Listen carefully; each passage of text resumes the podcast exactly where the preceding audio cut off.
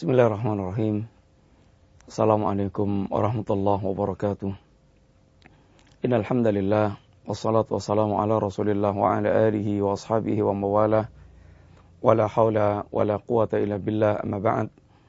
Alhamdulillah para pemirsa yang rahmati Allah Subhanahu wa taala, kembali kita berjumpa dalam kajian silsilah akidah, akidah Ahlussunnah wal Jamaah, akidah Islam, akidah yang diwariskan Rasulullah sallallahu alaihi wasallam dan para sahabatnya radhiyallahu alaihim jami'an sebagai akidah yang selaknya di, diketahui, difahami oleh setiap muslim.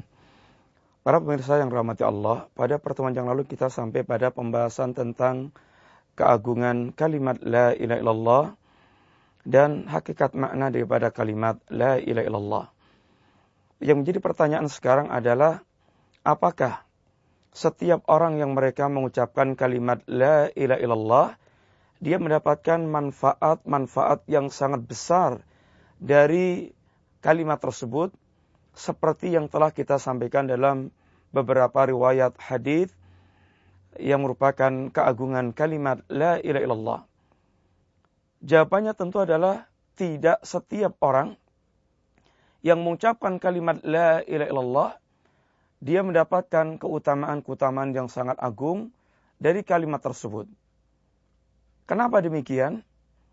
Tentu kita semuanya sudah mengetahui bahwasanya Allah Subhanahu wa taala memfonis orang-orang munafik dengan kalimat innal munafiqina fid darkil asfal minan nar. Sesungguhnya orang-orang munafik mereka berada di keraknya api neraka. Dan tentu kita telah mengetahui pula bahwa orang-orang munafik mereka mengucapkan kalimat la ilaha illallah. Karena mereka dikatakan munafik, artinya mereka orang yang secara zahir adalah muslim, bergabung bersama Rasulullah SAW dan para sahabat Nabi Rasulullah alim jami'an, dan mereka mengucapkan, karena mereka mengucapkan kalimat la ilaha illallah, sehingga mereka dikatakan muslim, ini secara zahir, akan tapi batin mereka mereka menyembunyikan kekafiran dalam batinnya. Sehingga mereka sekalipun mengucapkan kalimat la ilaha illallah, maka tidak memberikan faedah sedikit pun kalimat tersebut baginya.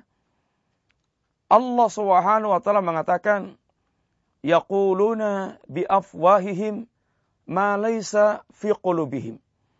Mereka mengucapkan dengan lisan-lisan mereka akan tapi sesuatu yang tidak ada dalam hati mereka. Sehingga ucapan-ucapan mereka sesuatu yang tidak dalam hati mereka. Lesan mereka mengucapkan kalimat La ilaha illallah. Akan tapi kalimat ini hakikatnya tidak ada dalam hati mereka. Sehingga berbeda antara ucapan lesannya dengan apa yang ada di dalam hati mereka. Maka orang yang seperti ini, sekalipun mengucapkan kalimat La ilaha illallah, maka la yang fa'indallah tidak akan bermanfaat di sisi Allah Subhanahu wa taala. Memang mereka di dunianya terhukumi sebagai muslim dan dimuamalai dengan muamalah sebagai muslim akan tapi kedudukan dia di sisi Allah Subhanahu wa taala dengan hatinya kosong dari kalimat la ilaha illallah maka ucapan dia la yang fa tidak akan memberikan faedah kepada pemiliknya. Para pemirsa yang rahmati Allah, Lalu bagi siapa kalimat ini diucapkan dan bermanfaat bagi pengucapnya? Kalimat ini bermanfaat dan akan bermanfaat bagi pengucapnya apabila dia mengucapkan kalimat tersebut dengan segala kelaziman yang berkaitan dengan ucapan kalimat la ilaha illallah. Pernah datang seorang bertanya kepada seorang salaf, Bukankah kalimat la ilaha illallah miftahul jannah? Kata dia, "Na'am." Iya betul. Kalimat la ilaha illallah adalah miftahul jannah. Akan tapi ini miftah yang dia bawa, kunci yang dia bawa, lau asnan. Kunci itu harus memiliki gerigi-gerigi. Dan gerigi-gerigi pada kunci inilah yang dikatakan para ulama dengan syurutu la ilaha illallah dengan syarat-syarat yang harus dipenuhi dalam rangka untuk menjadikan ucapan kalimat la ilaha illallah bermanfaat bagi orang yang mengucapkannya. Para pemirsa yang dirahmati Allah Subhanahu wa taala. Seandainya datang pertanyaan, dari mana ucap dari mana syurut la ilaha illallah didapat? Apakah ada ayat atau apakah, apakah ada hadis yang menerangkan tentang bosnya syurutu la ilaha illallah kada wa kada syurut atau syarat-syarat kalimat la ilaha illallah adalah ini dan itu. Tentu apabila kita mencari lafaz syarat la ilaha illallah ini dan itu, tentu kita tidak akan mendapatkannya. Sebagaimana kita tidak akan pernah mendapatkan kita mencari ungkapan dalam ayat atau hadis bahwasanya Al-Fatihah rukun salat, bahwasanya syarat salat adalah ini dan itu, bahwasanya wajib salat adalah ini dan itu, tidak ada. Lalu dari mana kita mendapatkannya? Dari apa yang disebut para ulama dengan istilah istiqra, yaitu melakukan pentalaahan terhadap semua dalil-dalil Al-Quran dan As-Sunnah yang kemudian disimpulkan bahwa orang yang mengucapkan kalimat La ilaha illallah dia harus mendatangkan syurutnya, mendatangkan syaratnya dalam rangka untuk menimbulkan kemanfaatan dengan kalimat La ilaha illallah tersebut. Para ulama menyebutkan ada tujuh syarat. Orang yang mereka mengucapkan kalimat La ilaha illallah yang pertama adalah al-ilmu. Jadi wajibnya seorang dia berilmu tentang kalimat la ilaha illallah sehingga ilmu itu akan menghilangkan kebodohan, ketidaktahuan tentang kalimat makna kalimat la ilaha illallah. Yang kedua yaitu al-yaqin. Wajibnya seorang dia memiliki keyakinan terhadap kandungan yang ada dalam kalimat la ilaha illallah tanpa ada keraguan sama sekali. Yang ketiga, al-ikhlas. Wajibnya dia mengikhlaskan dengan ucapan kalimat tersebut sehingga dia tidak melakukan kesyirikat dengan ucapan kalimat la ilaha illallah. Yang keempat, al-mahabbah. Dia harus memiliki kecintaan dengan ucapan kalimat la ilaha illallah. Dia tidak membenci kalimat tersebut dan tidak membenci isi kandungan dalam kalimat tersebut. Yang kelima yaitu dia harus ya, asidku jujur dengan mengucapkan kalimat tersebut. Dia tidak berdusta dengan ucapannya. Yang keenam itu al-inqiyat. Dia wajib mewujudkan, melaksanakan apa yang terkandung dalam kalimat tersebut. Dan yang ketujuh al-qabul. Bagaimana dia harus menerima dengan sepenuh hati terhadap kalimat la ilaha illallah. Sehingga betul-betul hatinya lega, ridha untuk menerima ucapan kalimat la ilaha illallah dengan kandungan yang di, yang ada di dalamnya. Para pemirsa, tujuh syarat kalimat la ilaha illallah ini adalah sesuatu yang semuanya tergali dari dalil-dalil Al-Quran dan As-Sunnah. Maka mari kita lihat secara sekilas satu persatu dari tujuh syarat tentunya secara singkat. Yang pertama, wajibnya seorang dia berilmu tentang kalimat La ilaha illallah. Telah kita terangkan bahwa kalimat ini memiliki dua rukun yang dikenal oleh para ulama dengan istilah an-nafyu wajibnya meniadakan mengadakan penolakan dan al-isbat wajibnya menetapkan. An-nafyu pada kalimat la ilaha al-isbat pada kalimat ilallah. Apa yang dinafikan ditolak yang ditiadakan semua jenis sesembahan selain Allah. Karena mereka semua sembahan yang batil kemudian ditetapkan adalah Allah sebagai sembahan yang hak sehingga kalimat la ilaha illallah memiliki makna yang para ulama telah menyampaikan dan ini satu-satunya makna yang benar yaitu la ma'budah bihaqqin ilallah. Tidak ada sembahan yang hak kecuali Allah Subhanahu wa taala. Para pemirsa yang rahmati Allah, ini adalah makna tunggal, satu makna yang benar. Selain ini adalah makna yang salah. Satu contoh makna yang salah. Dan ini yang sering sekali diajarkan kepada kita dari dari SD sampai perguruan tinggi. La ilaha illallah maknanya adalah la khaliqa illallah.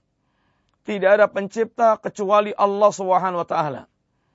Kalau kita tanya, kalimat la khaliqa illallah, apakah kalimat yang salah? Maka tentu jawabannya adalah kalimat itu tidak salah.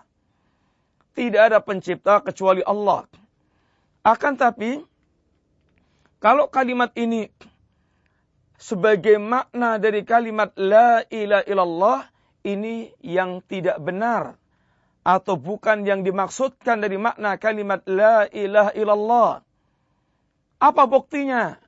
Bahwa kalimat la khaliqa illallah adalah kalimat yang salah untuk makna kalimat la ilaha illallah atau bukan makna yang dikendaki dari kalimat la ilaha illallah.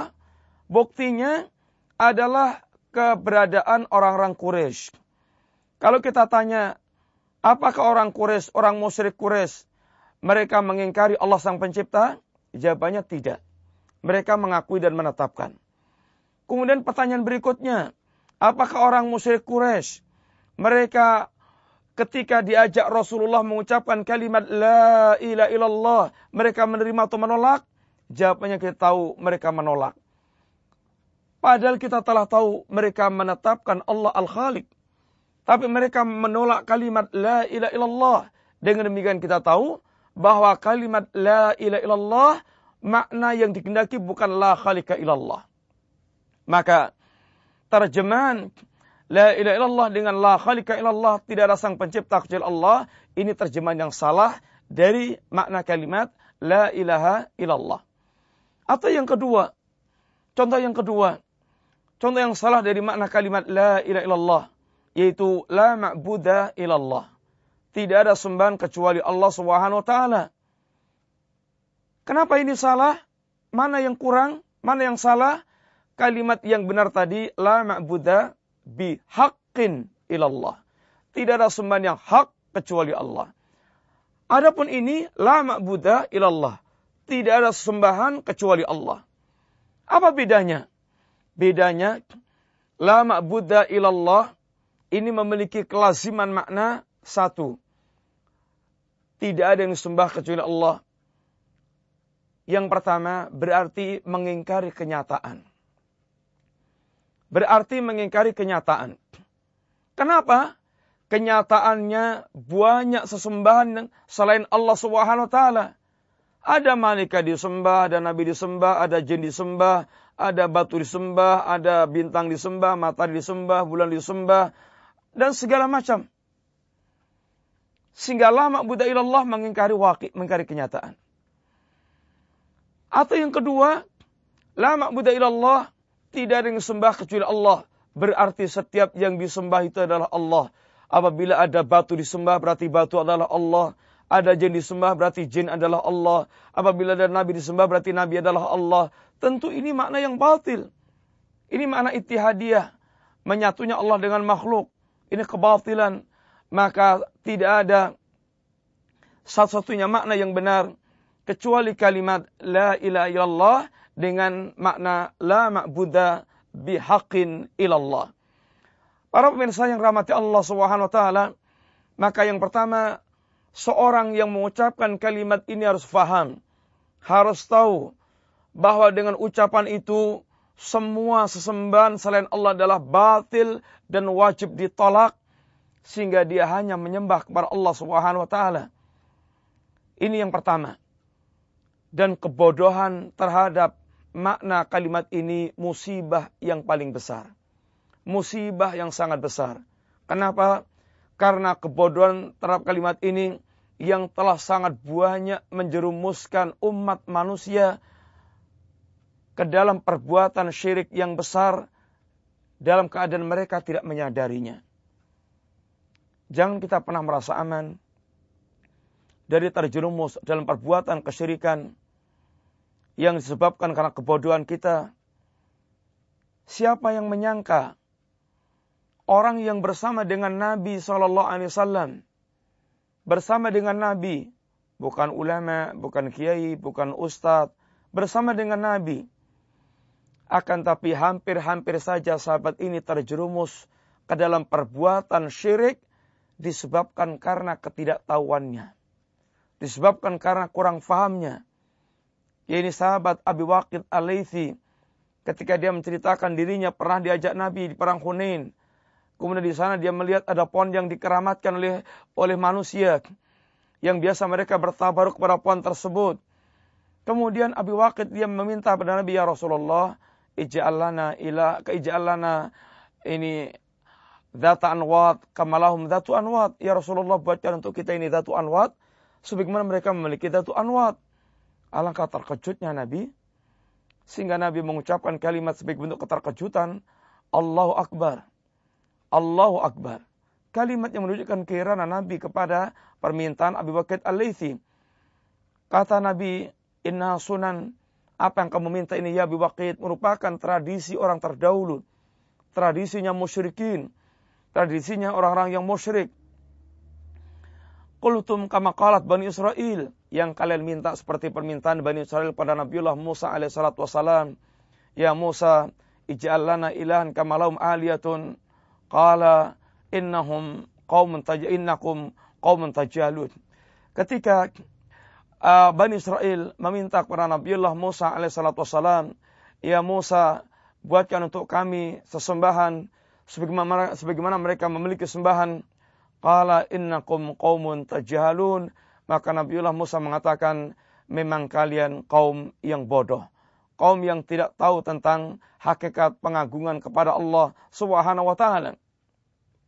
Lihat, seandainya Bani Israel yang bersama Musa dan Abi Waqid al yang bersama dengan Nabiullah Muhammad SAW hampir-hampir terjerumus dalam perbuatan syirik yang besar seandainya tidak segera diingkari oleh uh, Rasulullah SAW dan Nabiullah Musa, maka tentu tidak boleh kita yang jauh dari kenabiat, apalagi juga jauh dari para ulama, kemudian kita merasa dibuat aman untuk terjatuh dan terjerumus dan perbuatan syirik yang boleh jadi kebodohan kita telah mengantarkan seorang dia tidak sadar kalau perbuatan-perbuatan dilakukan merupakan perbuatan asyirku billah.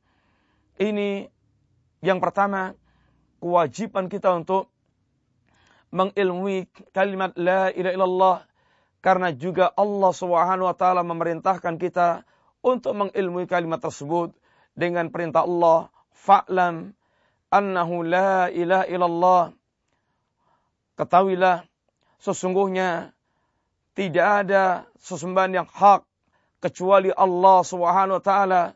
Fa'lam infil amr. Perintah agar kita berilmu sehingga wajib setiap kita untuk berilmu mengetahui tentang kalimat la ilaha illallah. Para pemirsa yang rahmati Allah, maka kewajiban pertama adalah bagaimana setiap muslim dia mengilmui kalimat tersebut dan tidaklah seorang dia betul-betul berusaha untuk menjadikan dirinya orang yang faham benar dengan kalimat tersebut. Dan tentu untuk mendapatkan kefahaman ini tidak ada cara lain kecuali wajibnya kita belajar. Dan ilmu hanya didapatkan dengan cara kita belajar. Yang Nabi mengatakan innamal ilmu bita'allum. Sungguhnya ilmu didapatkan dengan cara belajar. Kita masih menyisakan enam syarat yang lainnya. Yang kedua adalah al-yaqin yang ketiga adalah ini al-ikhlas. Yang keempat al-mahabbah. Yang uh, kelima yaitu asidqu. Yang keenam adalah al-inqiyat. Yang ketujuh ini al-qabul. Insyaallah sisa pembahasan kita lanjutkan pada pertemuan yang akan datang bismillah. Mudah-mudahan manfaat. Ala nabiyyina Muhammadin wa ala alihi wa wasallam. Assalamualaikum warahmatullahi wabarakatuh.